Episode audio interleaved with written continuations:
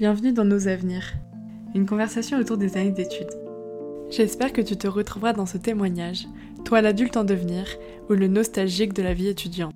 On se retrouve aujourd'hui avec Jinto. De son vrai nom Agathe, c'est une artiste que vous pouvez retrouver sur Instagram qui réalise aussi bien des illustrations, des photographies et plein d'autres choses. Son rêve de petite fille était de devenir styliste. Elle a réalisé un bac pro mode et après, elle voulait faire une mana. Elle a malheureusement été refusée et s'est retrouvée à devoir s'inscrire à la fac deux jours avant la rentrée. Elle nous raconte ses problèmes, notamment euh, la dépression dans laquelle elle est tombée pendant sa deuxième année et son travail de nuit pendant deux ans pour payer son confort pendant ses études. Elle nous parle de ses crises d'angoisse, mais également de comment elle arrive maintenant à aller mieux, de son expérience de freelance.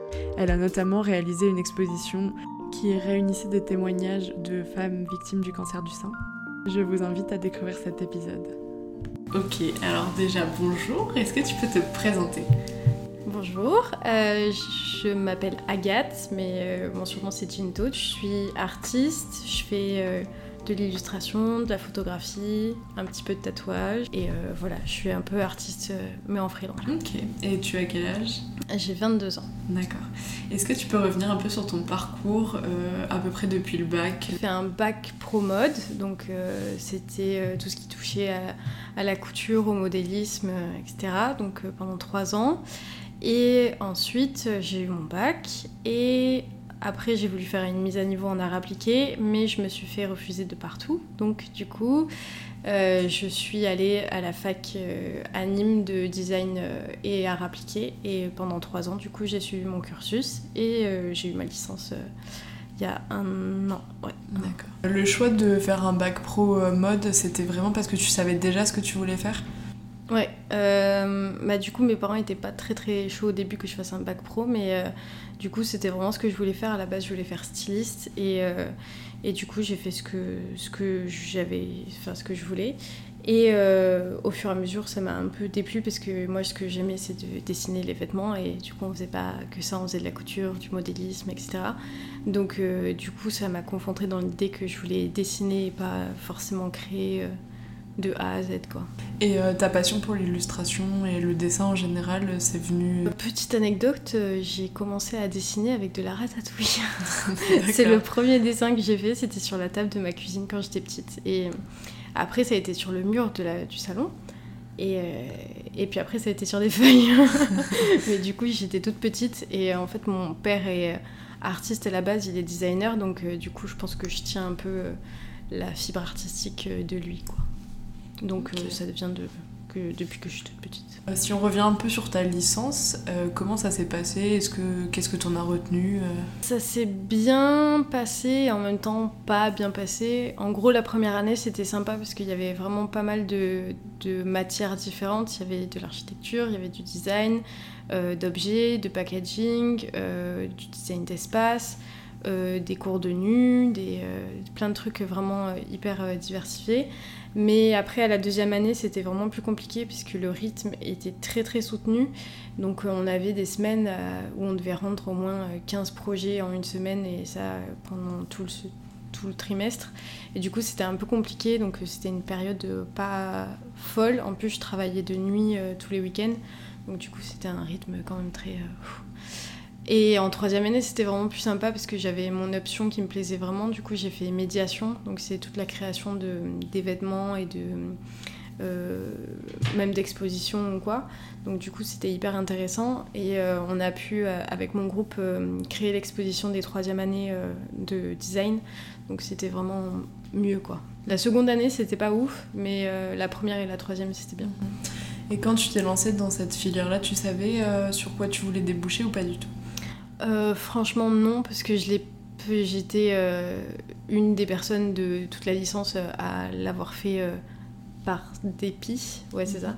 Et en gros, c'était, j'avais pas vraiment de, de, but, juste je voulais faire quelque chose d'artistique et j'avais pas pu aller en mana. Donc euh, du coup, euh, je me suis dit, bon, ben, tu vas le faire jusqu'à la fin et tu verras bien à la fin. Quoi. Personnellement, c'est une période. Enfin, ça t'a épanoui Enfin, t'as appris des choses qui t'as l'impression qui sont utiles actuellement ou pas du tout? Ouais, je pense euh, par rapport au, à l'autonomie et euh, au travail de groupe. Enfin, je sais que maintenant je suis capable de travailler avec euh, une équipe de 15 ou des trucs comme ça. Mais après, il y a pas mal de. Ouais, pour l'autonomie où il fallait vraiment. ou être organisé en tout cas, et il fallait vraiment être vraiment linéaire sur son travail. Quoi. Si tu loupais une matière ou si tu loupais un truc, fallait vraiment encore plus travailler et tout. Donc je pense que ça m'a permis d'apprendre vraiment la, ouais, l'organisation et le fait de vraiment se dépasser tout le temps pour, euh, bah, pour avoir des bonnes notes. Quoi. Si tu devais revenir sur un enseignement qui t'a particulièrement marqué et qui fait un peu ce que t'es aujourd'hui, est-ce que tu saurais euh, quoi nous dire? C'est-à-dire un enseignement? Bah, soit une matière vraiment à proprement parler, soit euh, en général. Ben, il y en a une vraiment que j'ai. Il y a deux trucs que j'ai vraiment adoré en vrai. Il y a un prof qui m'avait euh, vraiment scotché. Tout le monde le détestait parce qu'il parlait très très vite et que c'était très compliqué de suivre son cours. Mais euh, en fait, euh, ce prof-là, il passait 4 heures à nous parler d'histoire des arts, mais sans fiche, sans diapo. Et 4 heures, il débitait, il débitait. Et genre, il pouvait te parler de d'un tableau du 15e siècle et te faire un rapport avec un film de Hitchcock et, de, et vraiment il passait de tout c'était ses cours c'était impressionnant et je sais pas, le, je pense euh, ce qui m'avait marqué, c'était qu'il avait aucune fiche, quoi. Et je me disais, le mhm. gars est vraiment très très passionné, quoi. Mhm. Donc euh, je pense que ça m'a permis de me dire, euh, enfin, fais un truc qui te passionne autant que lui, et, ça ira bien, quoi. Et après, ce qui m'avait vraiment plu, c'était de créer, ouais, de créer le l'exposition et tout, et de, comment dire, d'être leader de, de la promo, on va dire, euh, juste euh, en faisant justement l'exposition, en gérant tout et tout. Et du coup, ça m'a permis de me rendre compte que j'avais pas forcément envie d'avoir un patron. du coup, je me suis dit, euh, je préfère, même si c'est en groupe, je préfère quand même être moi-même comment dire à la tête du ouais à la tête du projet ouais. Donc maintenant c'est ce que je fais vu que c'est mon projet de vie donc donc si on revient un peu plus là sur ce que tu fais maintenant donc ça fait un an que tu es à ton compte. Ouais. Est-ce que tu veux nous en parler un peu euh? Du coup, je me suis mis euh, à mon compte officieusement en mai et officiellement en janvier. voilà. Ouais, et, le euh, début, c'est toujours un ouais, c'est un peu compliqué, c'est fastidieux. Mais du coup, je voulais vraiment travailler, faire mon site toute seule et tout. Et après, mes parents étaient pas mal derrière moi, enfin, m'encourager, donc ça allait.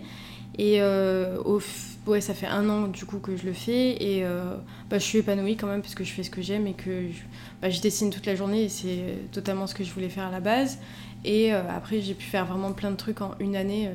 Enfin, la dernière fois, je me rendais compte que j'avais fait énormément de trucs juste en, un, en, une année et je me suis dit, bon, bah, mhm. on verra l'année prochaine ce que ça nous réserve. Hein. Mais du coup, ouais, c'est cool.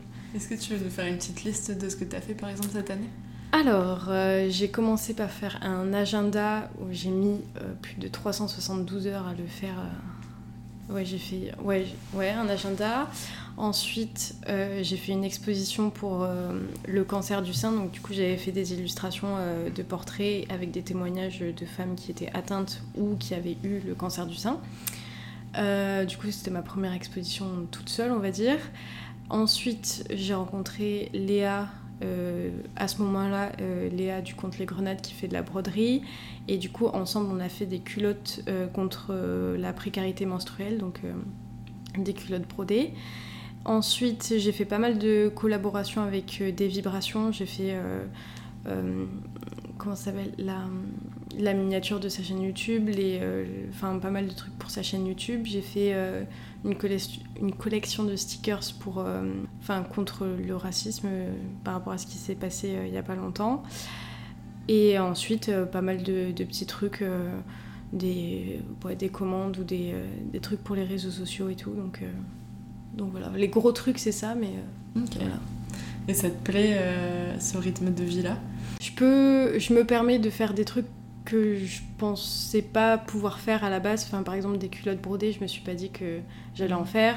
Ou même un agenda, ça m'a mis énormément de temps à le faire. Après, il y a plein de trucs. Le problème, c'est que je me mets. Enfin, j'ai un caractère qui fait que je me lasse très vite. Donc, c'est un métier qui me plaît parce que je peux faire vraiment tout ce que je veux. Enfin, je peux passer du tatouage ou euh, à l'illustration, je peux faire euh, de la photographie, du montage. Du coup, c'est vraiment pas euh, redondant comme métier. Mhm. Donc, c'est ça qui est intéressant mon caractère. Est-ce que tu as vécu euh, de la pression euh, par rapport euh, au choix de tes études, que ça soit de la société ou de la part de tes parents? Par rapport à mes parents, pas du tout, parce que ils sont très ouverts d'esprit concernant les études et même la vie en général. Enfin, tant que je fais ce que j'aime, je, je, peux faire ce que je veux. Donc pour mes parents, pas du tout. Mais bah, par exemple, mon grand-père ne sait toujours pas, après un an, ce que je fais réellement. Il me demande toujours et tu fais quoi? Tu, tu es payé pour ce que tu fais? Et pour le côté, pour le bac, de, le bac mode, j'étais à l'internat du coup pendant cette année, enfin les trois années à peu près. Et euh, souvent, en fait, on avait des réflexions euh, parce qu'ils disaient euh, non, mais ce que vous faites, tout le monde peut le faire, vous êtes dans un bac pro, enfin, c'est hyper facile. Alors que nombre de fois, des personnes ont reçu des aiguilles dans l'œil sans faire exprès, ou se sont cousus les doigts, ou des trucs comme ça. Donc, non, c'est pas simple, en vrai. Donc, du coup, bah, on essayait de bah, de dire que non, c'est pas simple. Si on te met derrière une machine à coudre, tu vas pas réussir à faire une robe, quoi. Nous aussi, mais enfin, c'est un peu comme toutes les filières. Personnellement, je ne peux absolument pas faire de calcul en mathématiques. Donc euh, la S, euh, non. Mais euh, du coup, je pense que c'est. Enfin, c'est un peu compliqué les bacs pro et ouais, les licences à la fac ou des trucs comme ça où tu penses que c'est pas vraiment du travail, c'est juste facile et que en fait pas du tout quoi. Bah, comment t'as vécu le fait qu'après ton lycée tu t'orientes pas dans ce que t'avais choisi à la base? Est-ce que ça a été une période difficile euh? ben, j'étais, j'étais vraiment déçue parce que j'avais essayé vraiment de faire des dossiers euh, hyper, euh, enfin hyper travaillés et tout. Et j'en avais demandé trois, enfin plus, mais il y en avait où c'était juste mort, mais j'en avais demandé trois. Et les trois m'ont refusé, mais genre hyper longtemps après la fin de, de, Parcoursup ou je sais pas quoi, enfin je me souviens plus trop. Mais en tout cas, juste, je me suis retrouvée un peu euh, en. Euh, ouais, j'étais un peu. Euh, j'arrive pas à dire le mot. J'ai le droit de dire pas des gros mots, mais genre, genre j'étais un peu dans la merde quoi. Parce que bah, je me suis retrouvée, j'étais à Bordeaux à ce moment-là et genre j'ai dû appeler la mana pour savoir bah, si j'étais prise et ils m'ont dit oh, bah non, ça fait depuis juin que vous êtes pas pris. Et j'étais en mode papa? La pré-rentrée de la fac, c'est demain. c'est à Nîmes. du coup, on a dû faire un, aller-retour euh, express, de... enfin un aller euh, de Bordeaux à Nîmes pendant la nuit. Je suis arrivée, j'avais dormi deux heures. C'était très très cool. Mais après, non, j'aurais été dégoûtée parce que si euh, j'avais pas réussi à m'inscrire dans le truc de design, parce que s'il y a eu un problème d'inscription, et normalement j'aurais dû soit être en AES, je ne sais toujours pas ce que c'est, ou en en langue arabe. Je, là, j'aurais été vraiment déçue. Je me suis dit, qu'est-ce que je fais là? Je vais arrêter. Mais du coup, vu que j'ai réussi à rentrer dans, le, dans l'option euh, designer appliqué, c'était un peu pareil. Quoi. Enfin, pas pareil non plus, parce que c'est pas le même niveau, on va mhm. dire. Mais euh, j'étais pas déçue, puisque c'était quand même du dessin et des trucs. Comme tu as, comme as commencé la fac un peu comme ça, euh, hyper. Euh, ouais. Est-ce que tu as, as, été stressée ou c'est quelque chose qui t'a particulièrement angoissé ou pas du tout étais... Euh, ben franchement, je l'ai pris en mode bon, tu t'en fous, Agathe. On y va, ne stresse pas, de toute façon tu peux, tu peux pas être plus stressé que tu l'es, donc euh, prends le cool. Enfin, l'après-rentrée, en tout cas, j'étais pas, j'étais pas stressée. J'étais juste fatiguée et un peu blasée d'être là parce que je me suis dit, bon, c'est un peu triste de pas avoir été prise en mana, mais bon, faut, quand on y est, on y est. Hein. Mais euh, du coup, après, euh, je me suis dit que non, c'était cool quand même comme, comme, ouais, comme apprentissage parce que la mana, c'est plus que du dessin, on va dire. Enfin, même si tu travailles plusieurs techniques, mais là, c'était vraiment beaucoup de de, de, médiums et de, de, matières différentes. Quoi. Il y avait de l'histoire de l'art, il y avait des cours de créativité, des cours de photo, des cours de nu, des cours d'architecture, de, design d'objets, etc. Donc c'était vraiment touche à tout, donc euh, ça, ça me plaisait bien quand même. Donc j'étais pas, j'étais pas stressée, je me suis dit, bon, ça. Puis j'avais un assez bon niveau, quoi. Parce qu'il y en avait, ils étaient là vraiment par dépit, en mode, mhm. bon, on va faire du dessin, je sais faire un, un bonhomme en bâton, ça ira très bien.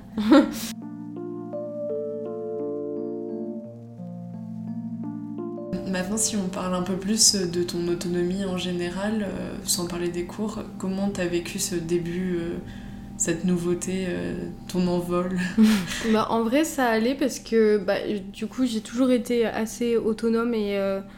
Enfin, je suis partie de chez moi assez tôt, donc du coup, j'étais pas là stressée en mode bon, je finis mes études et en plus, je fais un truc que je connais vraiment pas, où j'ai pas de, de cadre à proprement parler, quoi. J'ai pas un manager ou un patron ou un truc comme ça, donc j'étais pas vraiment perdue, je, juste je croyais en mes capacités, je me disais bon bah bon bah c'est le moment quoi, euh, voilà tu vas te réveiller, t'as pas forcément de ouais bah de, de trucs euh, organisés mais tu vas t'organiser au fur et à mesure. Et franchement bah, l'autonomie, justement, j'avais réussi à l'avoir euh, grâce à mes études, donc ça allait même par rapport à ma vie en général, vu que j'ai quitté le cocon familial à 16 ans, du coup, j'étais pas trop perturbée par le fait de, bah, de rentrer dans un nouveau monde, parce qu'après, je sais qu'il y en a qui sont assez stressés quand ils finissent la fac et que bah, ils n'ont pas forcément eu leur vœu ou quoi, et qu'ils doivent trouver un travail, et que c'est assez stressant quand même, mais moi, j'étais quand même assez chill. J'étais en mode bon, bah, c'est le moment, hein, on y va.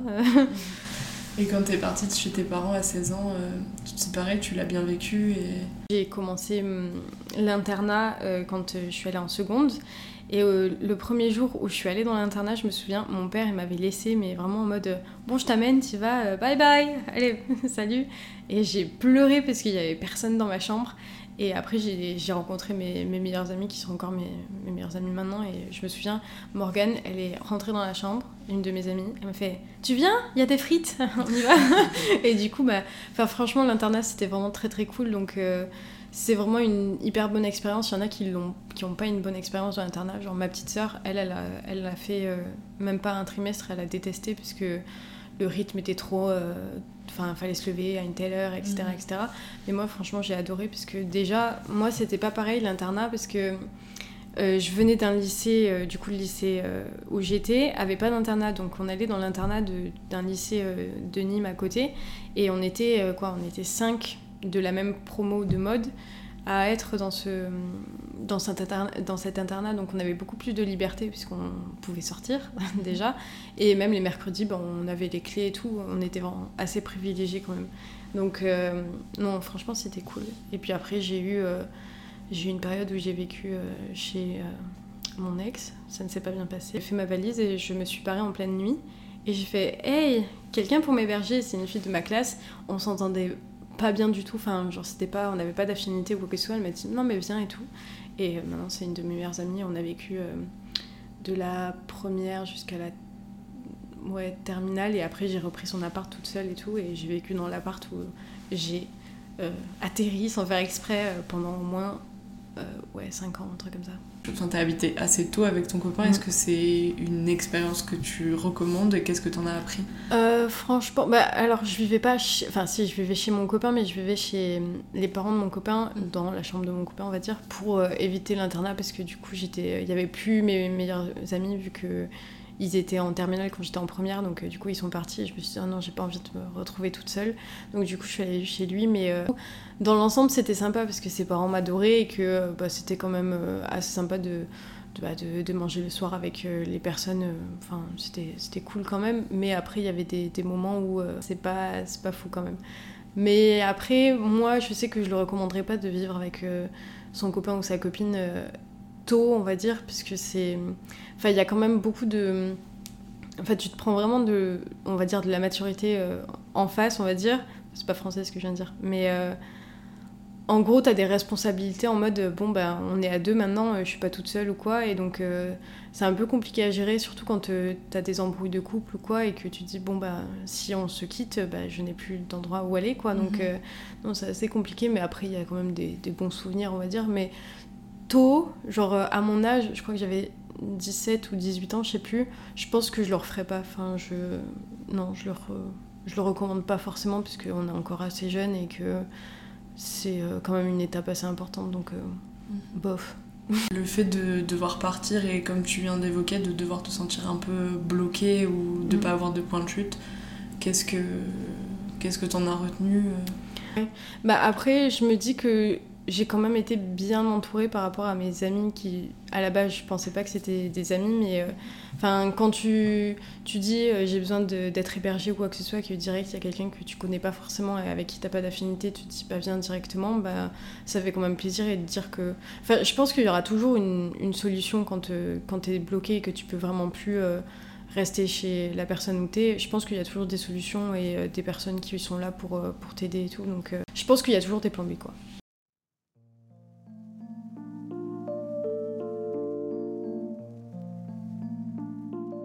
Est-ce que, euh, que tu as déjà vécu la solitude et le fait de te retrouver toute seule euh, bah, Est-ce que tu as déjà vécu seule déjà? C'était euh, quand je suis arrivée à la fac, du coup, celle qui m'avait hébergée est partie faire, faire sa vie. Donc même si c'est ma meilleure amie, je dis ça, on dirait que je la connais pas. Mais, mais du coup, ouais, j'ai passé les trois années dans, toute seule dans cet appartement. Enfin, toute seule. Des fois, il y avait des colocs, des fois, il n'y en avait pas. Mais la troisième année, j'étais toute seule. Et euh, la deuxième année aussi pendant une période. Et euh, du coup, la deuxième année, vu que c'était très compliqué, que j'étais euh, bah, tombée en dépression à cause des cours et que vraiment ça allait pas du tout parce que je travaillais dans un endroit de nuit et que le patron était pas très. voilà quoi. et. Et bah, du coup, en fait, je me suis retrouvée toute seule. Et quand tu es en dépression et que tu es toute seule dans ton appart, du coup, ça te renferme totalement sur le, sur la solitude et de dire euh, ah bah la solitude c'est bien tu vois. Je suis bien toute seule et euh, bah, du coup c'est un peu compliqué à, à changer de d'esprit et de en fait c'est vraiment un cercle un cercle vicieux quoi. T'es en dépression t'en peux plus tu pleures mais du coup t'es toute seule et t'as pas forcément de personne à qui te confier et t'en as pas vraiment envie donc euh, du, coup, du coup tu restes toute seule toute seule toute seule et bah tu peux pas vraiment sortir de ta solitude si, mm. si ça change pas ou que tu fasses pas que ça change on va dire euh, est-ce que tu t'es fait suivre pour euh, comment t'en es sorti, comment tu l'as vécu? Est-ce que tu as réussi à trouver un, un accompagnement euh? Ben, la dernière fois, on en parlait avec une de mes meilleures amies aussi. Et elle s'est demandé comment j'avais réussi à faire toute seule. Ben, moi, je sais pas. ben, en vrai, je pense que c'est le fait qu'en troisième année, ça, ça, se soit mieux passé.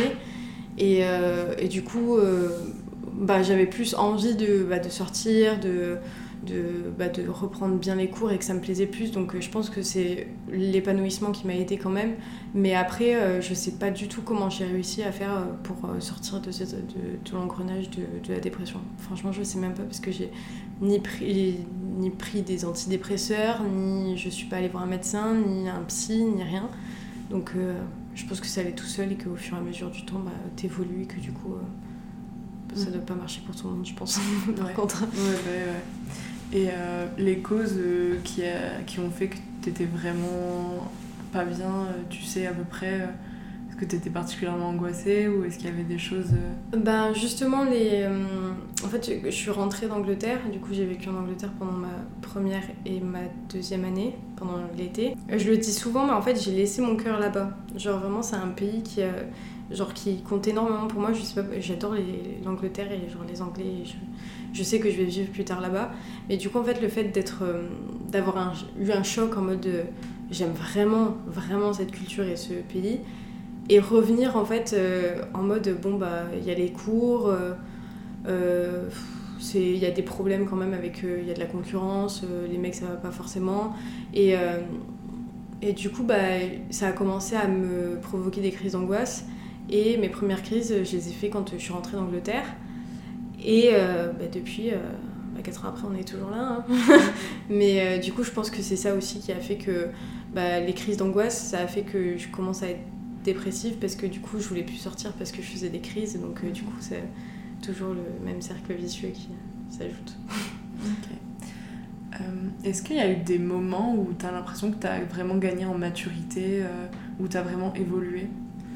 Euh, je pense à la fin de la troisième année où euh, vraiment il y avait tout qui, qui, se concrétisait, enfin tous les projets, j'avais vraiment de bonnes notes et euh, dans ma vie il n'y avait pas forcément quelque chose qui allait pas. Et enfin j'étais vraiment au top au niveau des études. Et en même temps je me questionnais un peu sur l'avenir. Mais enfin je savais que mon choix allait se porter sur quelque chose de mature et pas juste je continue mes études et on voit après en fait. Je voulais vraiment commencer à vivre ma vie d'adulte, on va dire, euh, tout de suite à la fin de mes études. Donc je pense que le fait d'avoir pris la décision de devenir freelance, je pense que ça m'a fait euh, vraiment changer en une année. Euh, enfin, je me regarde en une, année en arrière, j'étais vraiment pas comme ça, quoi. J'étais un peu.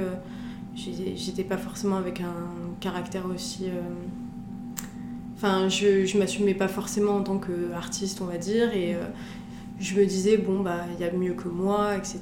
Et je pense que le fait d'être freelance et de, vivre de son art, ça fait que bah, c'était une décision mature qu'il fallait que je prenne, je pense. Donc ça m'a fait évoluer aussi euh, et d'être vraiment dans le monde pro, mais en même temps, c'est moi qui me gère, donc, euh, voilà. Mhm.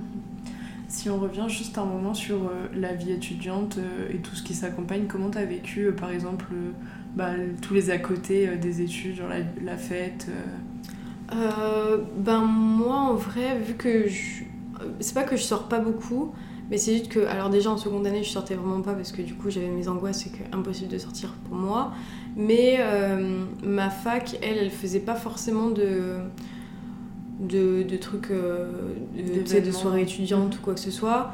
Donc euh, c'était plus, on sortait avec mes potes et on allait dans un bar ou quoi que ce soit et on faisait la fête quoi. Mais je suis déjà à la base, je suis plus soirée en appart que soirée dans un bar, donc c'est pas forcément la vie étudiante de base comme euh, les personnes de médecine peuvent connaître ou euh, des trucs comme ça. Mais après, en fin d'année, euh, de la troisième année, du coup, je pense qu'on a, on a bien profité parce que ma classe et moi, on n'en pouvait vraiment plus. Donc, du coup, on faisait des soirées tout le temps pour, pour oublier le travail, pour se dire, allez, on se donne du courage. et ouais, la, dernière, ouais, la dernière soirée qu'on avait fait, c'était avec les profs, justement. Et c'était vraiment trop, trop cool. C'est moi qui l'avais organisé en plus. C'était un marathon de, de, de, bar avec les profs et euh, du coup, euh, on avait fini euh, terre avec les profs de design. C'était très sympa. et si on revient un peu sur la place de l'amitié et la place que l'amitié elle a eue pendant cette période. Ouh là là.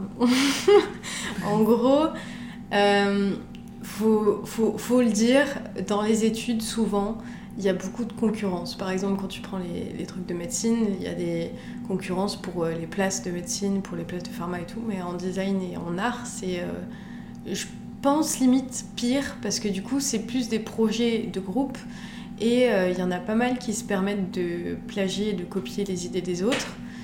Et en même temps, il y a en mode ouais non mais c'est moi le meilleur, je suis je suis le futur designer de demain. Enfin, il y, y, en a beaucoup qui, qui pètent plus que leur cul quoi donc euh, c'est impré... enfin c'est euh, assez compliqué de se faire des vraies amitiés euh, sans oublier le fait qu'on est tous en concurrence pour je sais en, plus ça sert à rien d'avoir une concurrence dans ces métiers là parce que de toute façon on sortira tous avec le même diplôme. Donc c'est pas comme si il y avait des places à gagner ou quoi que ce soit. Donc après au niveau amitié on a eu, enfin moi personnellement j'ai quand même eu beaucoup de, de déceptions euh, par rapport à certaines personnes parce que euh, justement il y avait cette concurrence et que euh, il fallait toujours être la meilleure, le meilleur et tout. Et ça n'hésitait pas à faire des coups bas pour, pour avoir la meilleure note et dire au prof ah elle a fait ça, elle a fait ça alors qu'on est censé être des très bons potes qui passeront du temps ensemble quoi. Donc de toute ma promo j'ai gardé juste une seule amitié, celle que j'ai appelée tout à l'heure. donc, euh, donc franchement, euh, ouais, les, les, amis de la fac, en général, après le lycée, c'est pas pareil, puisque le lycée, moi, c'est mes meilleurs amis et je les connais depuis 6 euh, ans. Et ce sera, je pense, mes meilleurs amis dans encore 40 ans. Mais ouais, la fac, c'est compliqué, je pense, de se faire des vraies amitiés. parce que la fac, c'est pas hum, du 8 heures du 8h-17h, enfin, je veux dire, tu sais, des amitiés comme ça où euh, juste tu te vois pendant le lycée et tout. Généralement, on se voit avec. Euh, enfin, on se voit euh, après, on fait du travail de groupe et on travaille tout le temps ensemble et tout. Donc, je pense que ça peut être quand même assez néfaste. Enfin, moi, il y a des, des, des, amis qui ont, été, bah, qui ont eu des problèmes avec d'autres personnes parce qu'ils pouvaient plus supporter, parce qu'ils travaillaient trop ensemble en fait. Mm-hmm. Donc, après, je parle de, du design et de l'art appliqué parce que, après, sans doute, c'est pas pareil autre part, mais euh, nous, c'est quand même très. Euh, c'est tout le temps, on est tout le temps ensemble, tout le temps, tout le temps, tout le temps, parce qu'on est obligé de travailler en groupe. Donc, euh, du mhm. coup, c'est un peu compliqué à gérer, de ne pas se détester à la fin.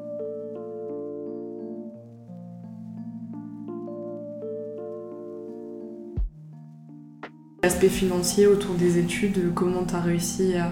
Est-ce que tu as, as, travaillé à côté Est-ce que c'était dur Comment tu as vécu euh? J'ai dû travailler parce que euh, bah, les matériaux d'art, c'est assez cher quand euh, la boîte de Posca elle est à 40 euros et que tu dois en racheter souvent vu que ça se vide vite. Ben, après, c'était plus, pas même pas forcément pour les, les, matériaux ou les trucs comme ça, mais c'était plus pour mon confort de vie, parce que c'est mes parents qui payaient mon appartement. Et euh, bah, j'avais pas envie de leur demander en plus de l'argent pour euh, euh, mes verres, les cafés, les sorties, le ciné et tout. Donc je voulais vraiment travailler pour bah, me payer mon confort à moi. quoi. Et du coup, c'était assez dur parce que je faisais du 22h, 4h du matin tous les vendredis et les samedis pendant deux ans à peu près. Et c'était. en vrai, j'ai adoré parce que c'est un milieu que j'aime beaucoup, parce que le milieu de la nuit et être barmaid, j'aime bien quand même. Mais c'était euh, épuisant parce que du coup, le, je commençais, il était 22h, je finissais, il était 4h. Mais le temps que l'adrénaline redescende et tout, il était 6h du matin. Et le problème, c'est qu'il fallait travailler la journée sur tes cours. Donc euh, je dormais quoi 4 h Ouais, 4 heures. Ouais, en tout, dans le week-end, je devais dormir 8 heures, un truc comme ça. Ouais. Et pendant deux, ans, pendant deux ans. ouais.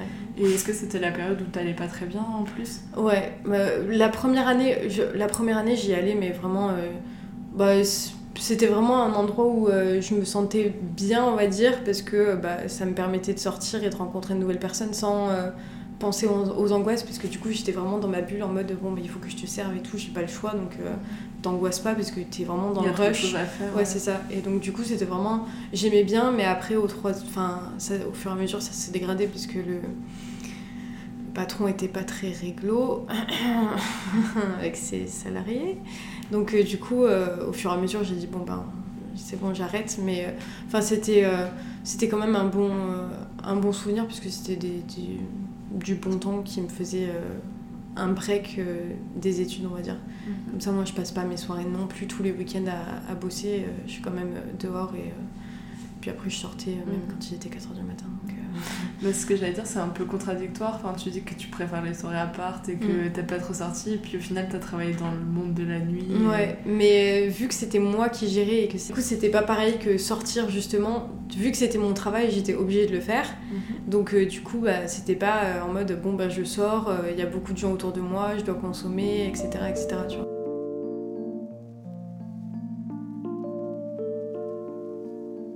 Est-ce que tu as l'impression d'être adulte? Des fois oui, des fois non.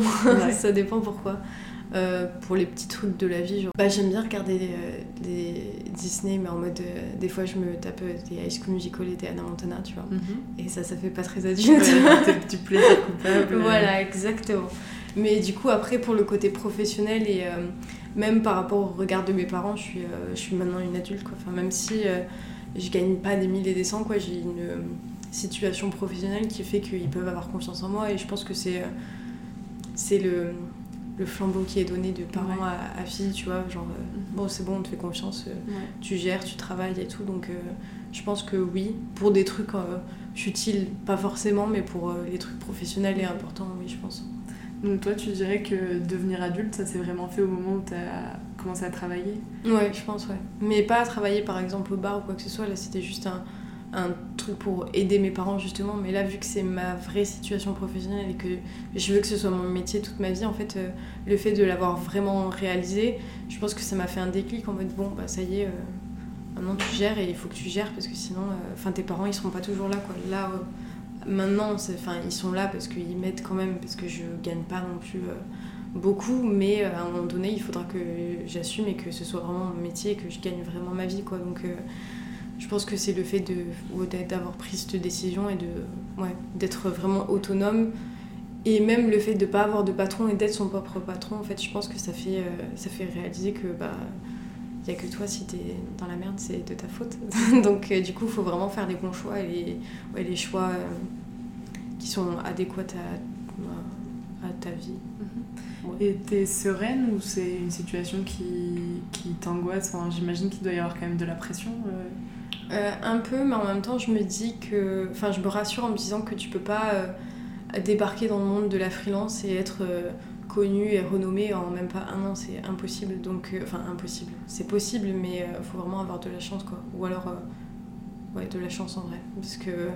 C'est compliqué même par rapport au réseau ou par rapport au, bah, justement au démarchage ou les trucs comme ça. Tu peux pas tout faire en un an. En plus, il faut que tu fasses des erreurs pour comprendre bah, ce qu'il faut plus faire, ce qu'il faut faire, etc. Donc euh, en un an, je, je me mets pas la pression parce que si ça faisait 10 ans que je le faisais et que j'avais toujours pas de salaire, je me dirais, bon, là il y a un petit problème quand même. Mais là, ça fait qu'un an et euh, je pense que ça arrivera euh, tôt ou tard, mais je suis assez. Je, travaille quand même pas mal et je suis organisée et je fais pas non plus des, des bêtises à dépenser de l'argent pour des trucs de, de, communication qui marchent pas forcément ou des trucs comme ça. Donc je suis assez réfléchie dans ce que je fais, donc je pense que ça paiera un jour ou l'autre. si euh, tu devais euh, te donner un conseil à la toi qui sort du bac ou s'il y a quelque chose que tu aurais vraiment aimé savoir et qui aurait pu te faciliter euh, les hmm. quelques années après? Je pense que je dirais de. Alors je vais dire un truc tellement bateau, de pas avoir peur de la vie du coup. Parce que je sortais du bac et je pensais pas. hum, Enfin, de.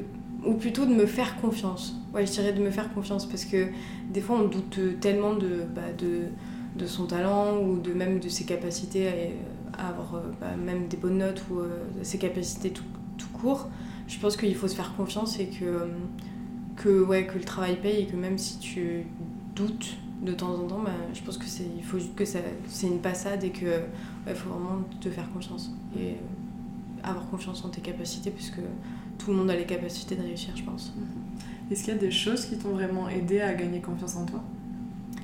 Le sport, au niveau physique et mental, parce que c'était. euh, Enfin, le, au physique, parce que tu commences à avoir des, euh, le, le corps que tu veux, mais en même temps le mental, parce que tu, tu te défoules et tu, euh, tu penses vraiment plus positivement, on va dire.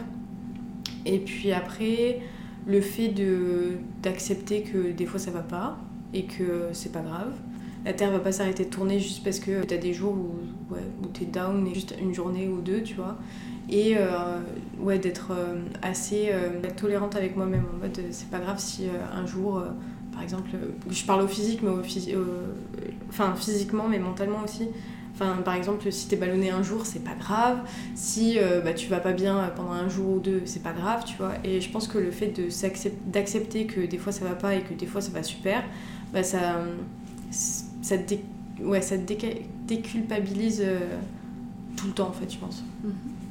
Et au niveau du sport, est-ce que tu peux nous raconter un peu plus euh, ce que tu as fait et- Hum, du coup, j'ai fait euh, de la musculation. Pas forcément. Avant, j'allais à la salle, mais euh, maintenant, elle est trop loin de chez moi. Donc, euh, je fais euh, mon sport quotidien tous les jours. Je fais à peu près 40 minutes de sport. Mais euh, vraiment, c'est pas pour euh, avoir un, un, co- un, un corps euh, goal ou un truc comme ça. C'est vraiment pour me dépenser, pour euh, vraiment penser à rien. Et euh, j'ai besoin de dépenser mon énergie, en fait. Donc, du coup, ça, ça me va bien. Le gainage, c'est bien. Est-ce que tu as confiance en l'avenir? Euh, là, honnêtement, avec le Covid, pas du tout. enfin, c'est. euh, ouais, le Covid, euh, ça a un peu fait n'importe quoi à, à toutes les entreprises. Enfin, c'est euh, très négatif pour euh, pas mal de gens. Et euh, du coup, je pense que. Enfin, on n'est pas prêt de, de l'oublier. Donc euh, là, juste pour le Covid, je dirais non. Mais après, pour la vie en général, je pense que de mon point de vue professionnel et de. euh, de la vie en général pour moi, ça va. Je suis en bonne santé, je, je m'amuse, je fais ce, que, ce qui me plaît et tout.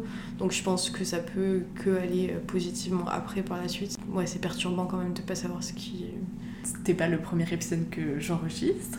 J'ai déjà enregistré avec plusieurs personnes et ce que j'ai trouvé assez intéressant de constater, c'est qu'il y en a qui se projettent assez loin parce que ça les rassure, genre d'être assez organisés sur le futur et tout. Et il y en a d'autres, euh, ils voient pas plus loin que, que un mois, tu vois. Et toi, tu penses que t'es plus de quelle catégorie?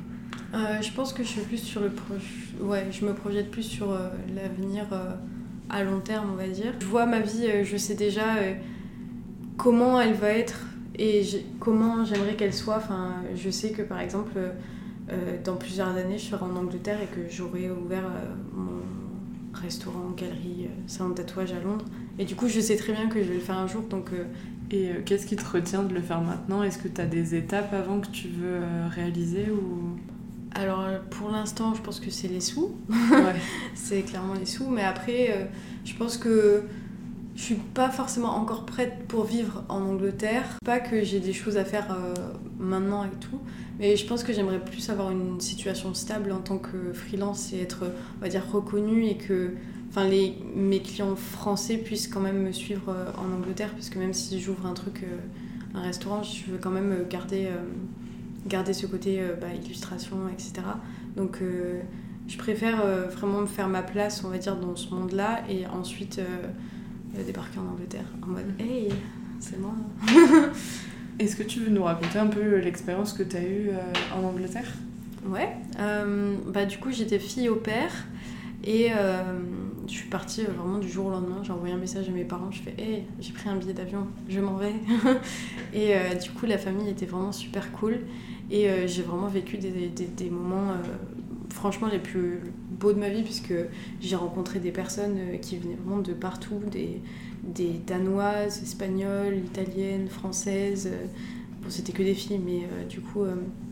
et même la vie là-bas, elle était beaucoup plus sereine et safe on va dire puisque l'Angleterre euh, enfin après je vivais pas à Londres Londres donc euh, mais dans mon petit dans la petite ville même si tu rentrais à 4h du matin et que tu étais habillé euh, hyper court ou quoi que ce soit je me suis jamais fait emmerder une seule fois. Juste une seule fois mais c'était un dimanche je ne sais pas enfin juste une seule fois en pratiquement 6 mois quoi. Et alors qu'en France tu te balades dans la rue 4h du matin c'est sûr que tu te fais tu te fais accoster au moins cinq fois quoi. Donc euh, franchement c'est hyper safe et même les Anglais sont, tellement adorables. Enfin même le facteur, il est arrivé, je le connaissais pas, il me fait Hi my love et j'étais en mode bonjour, qui tu parles là euh, exactement Mais ils sont vraiment hyper sympas et hyper curieux de, bah, de la culture française déjà. Ils essayent tout le temps de parler. Mais c'est assez marrant parce que la seule phrase qu'ils arrivent à dire c'est Je m'appelle, bonjour mais mm. sans dire le prénom, donc euh, je ne suis pas plus avancée que ça.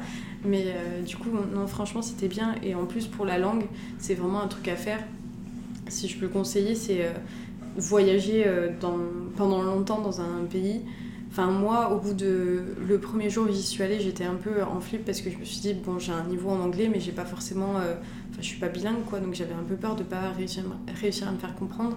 Mais au bout d'une semaine, euh, j'avais déjà euh, toutes les bases et je parlais couramment. Au bout de six mois, enfin, des fois, j'oubliais des mots en français et tout. Une fois, j'ai mis 20 minutes pour me rappeler qu'un poivron, ça s'appelait un poivron, quoi. Enfin.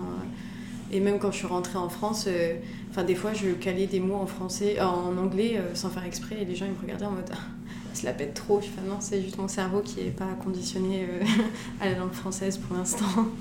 Euh, est-ce que tu peux nous raconter un peu ce que tu aimerais faire là, les, les années qui vont suivre? Et ma liste, je sais pas s'il faut que j'explique mhm. ma liste.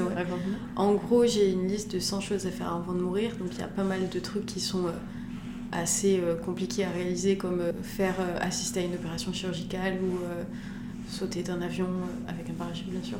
Mais, et du coup, il y en a d'autres qui sont assez, assez faciles, mais euh, par exemple, il y en a, euh, t'as pas l'impression qu'elles vont pouvoir se faire, mais par exemple, un des numéros, c'est participer à un mariage indien. Et du coup, bah, ça, ce sera fait en 2021. Je pense que le, dans les prochaines années, j'aimerais vraiment faire toute ma liste et vraiment me donner les moyens et du coup, ouais, vivre ma vie comme j'ai envie de la vivre. Bah écoute, et pour conclure, euh, dis-moi ce qu'on pourrait te souhaiter de meilleur là pour euh, la suite? Avoir un salaire? Ouais. non, en vrai, euh, ouais, de, je pense de réussir à ne plus faire de, totalement de crise d'angoisse parce que maintenant j'ai évolué, j'en fais pratiquement plus, mais, mais de vraiment plus en faire et de, ouais, si vous pouvez me souhaiter d'avoir une vie géniale, ce serait sympa. comme pour tout le monde, je pense. Ouais. Et juste pour les, les crises d'angoisse, est-ce que tu penses que ça va mieux parce que tu as fait quelque chose J'ai eu un déclic il y a pas longtemps de me dire que bah, c'était un truc qui gâchait ma vie. Avant, j'étais plus dans le déni en mode ah, bah, ça va passer avec le temps, j'en aurai plus, mais en fait, pas du tout. Et du coup, maintenant, genre, je me dis ça gâche totalement ma vie, donc il faut vraiment que je fasse quelque chose. Mais en même temps, je fais pas non plus. Euh, enfin, je vais pas voir un psy ou quoi, parce que en fait, je sais déjà tout sur les crises d'angoisse, je sais très bien pourquoi je les fais, je sais très bien quelle situation me dérange, etc. Donc euh, je vais pas voir de psy parce que il me dirait exactement la même chose que je sais déjà, on va dire. Mais du coup, j'essaye d'évoluer et de comprendre que les crises d'angoisse, en fait, c'est ton corps qui te ment et qui. Euh, enfin, j'ai appris pas mal de choses, comme euh, par exemple, quand tu fais des crises d'angoisse, c'est juste ton nerf vague qui se compresse et qui fait accélérer le rythme cardiaque. en fait, si tu décompresses ton rythme cardiaque, bah, en fait, ça va tout seul. Et du coup, enfin, j'ai appris des techniques comme la cohérence cardiaque et en fait, euh, t'es grave un super-héros quand tu fais ça. Genre, euh, tu, peux, euh, tu peux moins vieillir, avoir moins mal quand tu te, mm. quand tu te tapes quelque part ou j'en sais rien.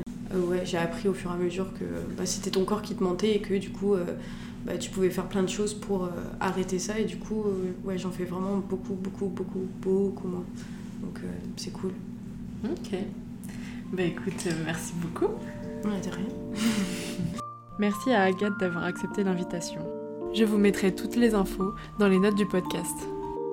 Si cette conversation vous a plu, je vous invite à la partager autour de vous mais également à suivre le Instagram du podcast qui se trouvera dans les notes. Vous pouvez aussi mettre une note sur Apple Podcast. Merci et à bientôt